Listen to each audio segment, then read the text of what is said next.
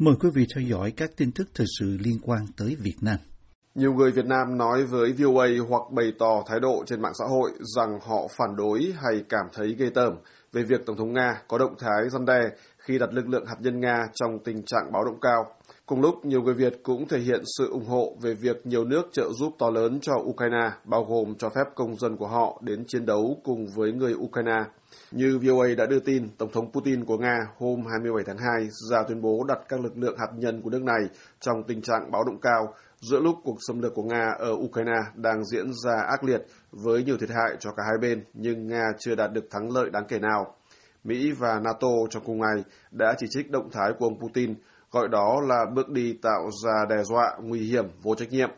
Nói với VOA hôm 28 tháng 2, ông Huỳnh Ngọc Tranh, một nhà báo kỳ cựu và cũng là một nhà đấu tranh vì tiến bộ xã hội có tiếng, nhấn mạnh.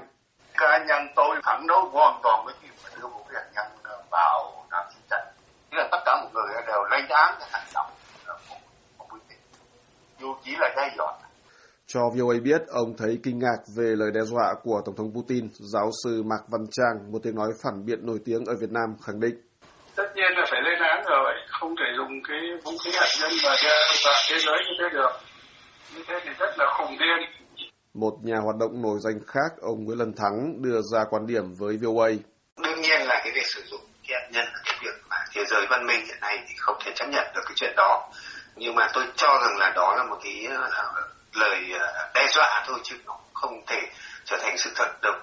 Theo quan sát của VOA, ba tiếng nói kể trên chỉ là một số ví dụ điển hình trong số rất nhiều người Việt lên tiếng phản đối chỉ trích trên mạng xã hội về việc Tổng thống của Nga đặt lực lượng hạt nhân của nước này vào trạng thái báo động cao. Không ít người nói trong các trang cá nhân của mình rằng họ thấy ghê sợ, ghê tởm về động thái của nhà lãnh đạo Nga. Ông Nguyễn Lân Thắng đưa ra phân tích rằng lời đe dọa của Tổng thống Putin thể hiện bước đường cung khi mà đội quân xâm lược Nga đang bị Ukraine đánh trả quyết liệt, làm phía Nga bị thiệt hại nhiều và xa lầy, đồng thời làm cho ông Putin thấy bế tắc. Trong những ngày này, báo chí nước ngoài đã dẫn lại thông tin từ Bộ Quốc phòng Ukraine nói rằng quân của họ đã tiêu diệt hàng nghìn binh lính và hàng trăm xe tăng, xe thiết giáp và máy bay của phía Nga. Tuy nhiên, các hãng tin cũng lưu ý rằng các tin này chưa thể kiểm chứng độc lập được.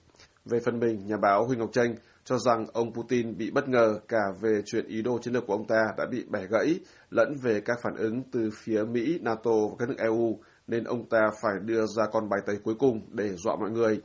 Hai ông Mạc Văn Trang và Huỳnh Ngọc Tranh nói thêm rằng động thái của ông Putin hết sức nguy hiểm vì khi một nhà lãnh đạo độc đoán ở vào trạng thái tâm thần bất định hay hoang tưởng, không ai có thể lường trước được điều gì.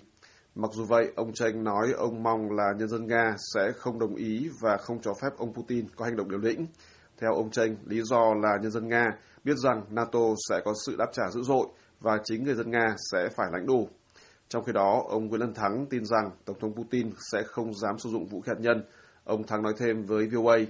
Thực sự nếu như ông Putin mà sờ đến cái nút bấm hạt nhân ấy, thì tôi nghi rằng là những người xung quanh ông ta sẽ tiêu diệt chúng ta trước bởi vì đấy sẽ là một thảm họa cho nước Nga cũng như là toàn thế giới. Trong những ngày này, Mỹ và nhiều nước châu Âu, châu Á công bố nhiều hoạt động trợ giúp cho Ukraine, đặc biệt là về hàng quân sự. Bên cạnh đó, một số nước như Anh, Latvia, Thụy Điển, Đan Mạch, Canada, vân vân và những nước khác đồng ý cho công dân của họ được chiến đấu cho Ukraine. Trên mạng xã hội, bao gồm cả trong trang Facebook chính thức của Đại sứ quán Ukraine ở Hà Nội, một số người Việt cũng bày tỏ họ sẵn sàng lên đường sang Ukraine để chiến đấu cho đất nước này. Về diễn biến này, giáo sư Mạc Văn Trang bình luận. Ồ, rất khâm phục, rất hoan nghênh, rất đồng tình, rất ủng hộ. Vẫn giáo sư Trang nói thêm. Bất kỳ một cuộc chiến tranh chính nghĩa nào đó thì cũng cần được những người có lương tri trên thế giới ủng hộ.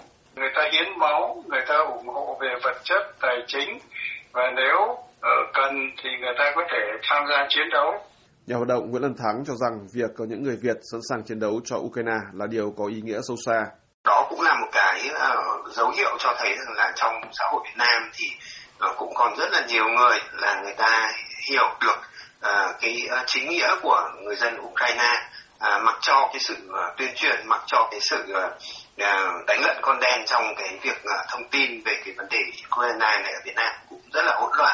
Như VOA đã đưa tin, một số cơ quan báo chí chính thống của Việt Nam gồm Đài VTV, Báo Quân đội Nhân dân, Tạp chí Cộng sản, vân vân gần đây đăng các tin bài theo hướng biện hộ cho hoạt động quân sự đặc biệt của Nga. Ngoài ra cũng có một số nhóm trên mạng xã hội của nhiều người Việt du học hoặc sinh sống ở Nga thường xuyên bày tỏ quan điểm ủng hộ ông Putin và cuộc chiến do ông ta tiến hành. Nhà báo Huỳnh Ngọc Tranh nói với VOA rằng ông mong những người đó phân biệt nước Nga với ông Putin và rằng người Việt chân chính có lý trí, không thể ủng hộ một kẻ độc tài xâm chiếm một nước độc lập có chủ quyền. Ông Tranh nói thêm rằng những người ủng hộ ông Putin nên suy nghĩ cẩn trọng vì sau này nếu Trung Quốc đánh Đài Loan chiếm Biển Đông tới công Việt Nam thì sẽ giải thích thế nào khi mà đã từng ủng hộ tài độc tài Putin đánh Ukraine. Cục Hàng không Việt Nam vừa yêu cầu các hãng hàng không trong nước chuẩn bị cho kế hoạch đưa công dân tại Ukraine về nước, dù trước đó Đại sứ Việt Nam tại Kiev nói sẽ không sơ tán công dân như các nước phương Tây trong lúc cuộc tấn công của Nga tại đây ngày càng leo thang. Theo truyền thông trong nước, Phó Cục trưởng Cục Hàng không Việt Nam Đinh Việt Sơn hôm 28 tháng 2 yêu cầu các hãng hàng không gồm Vietnam Airlines, Vietjet Air, Bamboo Airways chuẩn bị nguồn lực và xây dựng phương án khai thác các chuyến bay được đưa công dân tại Ukraine về nước. Các kế hoạch này gồm việc chuẩn bị máy bay, phi công và tiếp viên sẽ phải được báo cáo cho Cục Hàng không trước ngày 2 tháng 3. Bamboo Airways, hãng hàng không tư nhân non trẻ nhất của Việt Nam, công bố đã chuẩn bị đầy đủ các phương tiện và phương án vận chuyển công dân Việt Nam tại Ukraine hồi hương, theo VnExpress. Yêu cầu của Cục Hàng không được đưa ra sau khi Thủ tướng Phạm Minh Chính chỉ đạo nhanh chóng đưa công dân Việt Nam rời khỏi khu vực nguy hiểm trước tình hình chiến sự tại Ukraine với công điện được ban hành ngày 26 tháng 2. Người phát ngôn Bộ Ngoại giao ở Hà Nội Lê Thị Thu Hằng hôm 23 tháng 2 nói rằng Việt Nam hết sức quan ngại trước tình hình xung đột vũ trang ở Ukraine và rằng chính phủ rất quan tâm đến tình hình cộng đồng người Việt tại đây.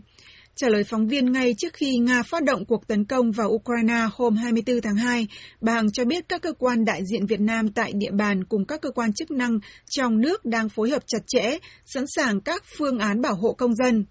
Trước đó hơn một tuần khi Mỹ khẳng định việc Tổng thống Putin đã ra lệnh tấn công Ukraine và đưa công dân về nước, thì Đại sứ Việt Nam tại Ukraine Nguyễn Hồng Thạch nói với tuổi trẻ rằng sẽ không sơ tán công dân ở Ukraine như các nước phương Tây vì cho rằng tình hình người Việt tại Ukraine vẫn rất ổn định.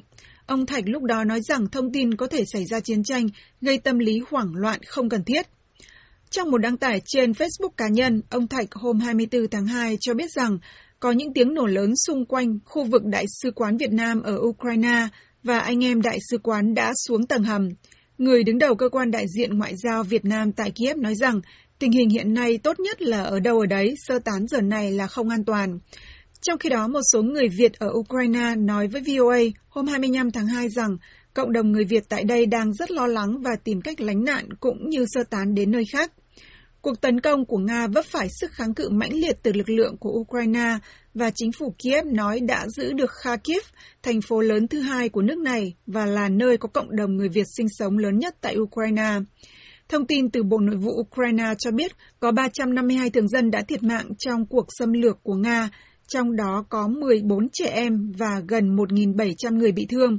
Hiện chưa rõ ngay là trong số này có công dân Việt Nam nào hay không và chính phủ Việt Nam chưa đưa ra bất kỳ tuyên bố nào về thương vong liên quan tới người Việt sau 5 ngày chiến sự tại Ukraine. Cho đến nay, có ít nhất 300.000 người tị nạn Ukraine đã vào lãnh thổ của các nước thuộc Liên minh châu Âu để lánh nạn, và khối này đang chuẩn bị cho khối lượng người đến lớn hơn nữa. Liên minh châu Âu và Canada hôm 27 tháng 2 đã đóng cửa không phận của họ đối với máy bay của Nga, trong khi Mỹ đang xem xét hành động tương tự. Nhiều nước châu Âu, trong đó có Đức, Anh và Pháp, đã cấm Nga không được sử dụng không phận của họ. Việt Nam hiện vẫn chưa đưa ra quan điểm của mình về việc Nga phát động chiến dịch quân sự đặc biệt ở Ukraine mà các nước phương Tây gọi là xâm lược trong khi Trung Quốc đang đứng về phía Nga. Một cano du lịch bị lật ở biển Cửa Đại của Hội An khiến 17 trong số 39 người trên khoang bị thiệt mạng, giữa lúc có thắc mắc về khó khăn trong việc cứu hộ và kiến nghị thay đổi thiết kế tàu cao tốc. Theo truyền thông trong nước, vụ tai nạn xảy ra hôm 26 tháng 2 khi chiếc cano chở 36 khách du lịch cùng ba thuyền viên trên đường từ Cù Lao Tràm trở về cảng Cửa Đại của Hội An, thành phố cổ du lịch ở miền Trung Việt Nam thuộc tỉnh Quảng Nam. Ông Nguyễn Sinh, bí thư đảng ủy Cửa Đại cho Reuters biết rằng tất cả những du khách trên khoang đều là người Việt Nam. Các hoạt động du lịch trong nước tăng cao sau khi Việt Nam dỡ bỏ hầu hết các hạn chế du hành vì đại dịch COVID. Du khách nước ngoài được phép vào Việt Nam theo các tour du lịch khép kín từ tháng 1 trong khi chính phủ dự kiến mở cửa hoàn toàn cho khách du lịch vào Việt Nam từ giữa tháng 3. Theo VnExpress, hai thi thể cuối cùng trong số 17 người chết của vụ tai nạn thương tâm được tìm thấy hôm 28 tháng 2 là một bé trai và một bé gái. Chủ tịch thành phố Hội An Nguyễn Văn Sơn được VnExpress trích lời nói rằng đây là vụ chìm cano làm nhiều người tử nạn nhất từ trước tới nay ở biển Cửa Đại, khu vực có cồn cát và từng xảy ra nhiều vụ chìm tàu và cano. Công an đang điều tra nguyên nhân vụ tai nạn, trong đó tất cả các hành khách đều mặc áo phao, nhưng hơn một nửa đã thiệt mạng. Theo Nguyễn Vũ Hải, Cục Phó Cục Đăng kiểm Việt Nam, chiếc cano gặp nạn là tàu được đóng mới năm 2016, có mui hở với công suất chứa tối đa 35 hành khách. Phương tiện này được nâng cấp thành tàu khách cao tốc SB, thường được gọi là cano, với khoang chứa khách kín. Vào thời điểm gặp nạn, tàu chở 36 người chưa kể 3 thuyền viên. Thuyền trưởng Lê Văn Sen, người sống sót sau vụ tai nạn, cho rằng cano bị sóng đánh lật úp theo VnExpress. Người thuyền trưởng này đang được xét nghiệm xem có dương tính với ma túy hay không. Trong khi đó, lãnh đạo thành phố Hội An nhận định rằng nhiều người tử nạn do cano đóng kín theo tiêu chuẩn tàu cao tốc SB và thiếu chỗ thoát hiểm. Chủ tịch thành phố Hội An được tuổi trẻ trích lời thừa nhận rằng thiết kế của tàu đóng kín có thể chống được tạt nước khi đi ở tốc độ cao, nhưng khi gặp sự cố thì việc cứu hộ rất khó khăn do bít bùng bên trong nên hành khách không thể thoát ra được. Ông Sơn cho biết Hội An hiện có khoảng 40 doanh nghiệp vận tải đang khai thác 120 cano du lịch loại này theo yêu cầu của ngành giao thông vận tải. Người đứng đầu thành phố cũng nói rằng Hội An và các doanh nghiệp du lịch sẽ kiến nghị để có giải pháp thay đổi nhằm tránh những sự cố tương tự trong tương lai. Tiếp theo mời quý vị theo dõi phóng sự nghề làm bánh tráng ở xã An Ngãi, Bà Rịa. Ở Bà Rịa có một làng quê nổi tiếng với nghề làm bánh tráng, đó là bánh tráng tại xã An Ngãi, huyện Long Điền. Không ai biết đích xác nghề làm bánh tráng ở An Ngãi có từ khi nào, chỉ biết rằng những cụ bà ở đây đều biết tráng bánh từ lúc các cụ còn là thiếu nữ, giờ có thêm bánh tráng ớt. Bà Nguyễn Thị Hai, chủ một lò bánh tráng ở An Ngãi, kể. Người ta cũng xuống à, với à, xã An Ngãi này là cũng à, làm cái nghề truyền thống, cũng có ấy hỗ trợ rồi nhưng mà sao không có hàng hiệu. À, chỉ là biết bánh tráng An Ngãi thôi. Ý tính ra là cũng trên 50 năm. Hầu đó là cháo bánh trắng trắng, bây giờ là đạp qua là bánh tráng ớt.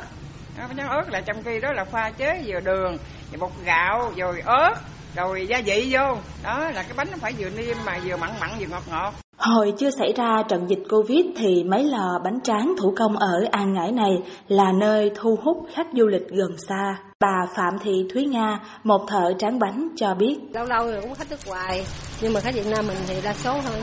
Nguyên liệu chính làm bánh tráng là gạo tẻ ngâm rồi đem xay thành bột mịn, sau đó lọc đi nước chua và pha bột với nước sao cho vừa, không loãng cũng không được đặc quá. Trước thì người ta chụm lò bằng củi, giờ thay bằng trấu, cũng thử qua lò điện nhưng bánh tráng lại không ngon so với bếp củi hay trấu. Bánh bà Nguyễn Thị Hai kể tiếp. Bánh trắng thì người ta phải giấm gạo là hai bữa. Người ta giấm gạo, người ta ngâm gạo hai ngày xong người ta mới là do trở lại người ta rút trở lại người ta mới đổ cố ta xây à, là nó cái bánh nó, nó bóng mà vừa bóng mà vừa dẻo nữa cái là, là bánh trắng là ta tết ở đây người ta ăn á đó, còn bánh ớt là chỉ mình ngâm chiều nay. Bắt đầu khuya mình xay là qua ngày mai là ngày mốt mình chén mình chỉ để lại một một bữa thôi mình tẻ nước ra xong mình quậy quậy đường quậy đầu vô làm chán. Với nhiều gia đình đông miệng ăn thì với mỗi nghề tráng bánh vầy là rất chật vật nhất là giờ thêm khoản tiền mua trấu. Bà Dương Thị Vân chủ một lò bánh tráng ở An Ngãi kể. Hầu đó là có củi nhà hái về bắt đầu chán lấy luôn tiền củi tiền lời ăn luôn là đủ. Còn bây giờ là phải cháu phải mua. Nhờ có ruộng thêm, thành thử ra nó cũng xây sở cũng được. Cháu năm nay là có thể cũng hai chục năm có, còn hầu đó chắc củi không? Ngày này làm quanh năm, nhưng hồi địa phương bị trận dịch covid khiến dân tình khốn đốn, phải đình trệ hầu hết các công việc mưu sinh trong thời gian dài của lệnh giãn cách từ chính quyền. Thời gian sau, do ai ở nhà nấy nên người ta đâm ra nhớ món bánh tráng. Bà Nguyễn Thị Hai nhớ lại. Dịch thì à, mới đầu tiên thì nó cũng xáo trộn lắm, nó cũng như là tình hình nó không có được ổn á nên là không có được. Rồi lúc sau lại lại ờ, những người như cái vụ dịch người ta muốn ờ, chứa bánh lại để người ta ăn đó, người ta mua ồ ạt lắm.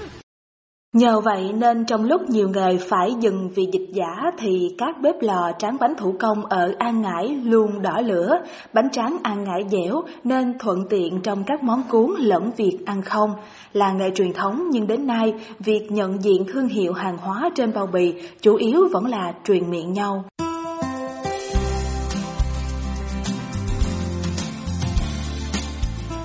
Buổi phát thanh Việt ngữ buổi sáng của đài VOA xin được kết thúc tại đây.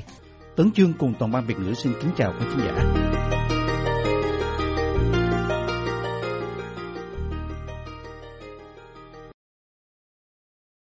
This program has come to you from the Voice of America, Washington.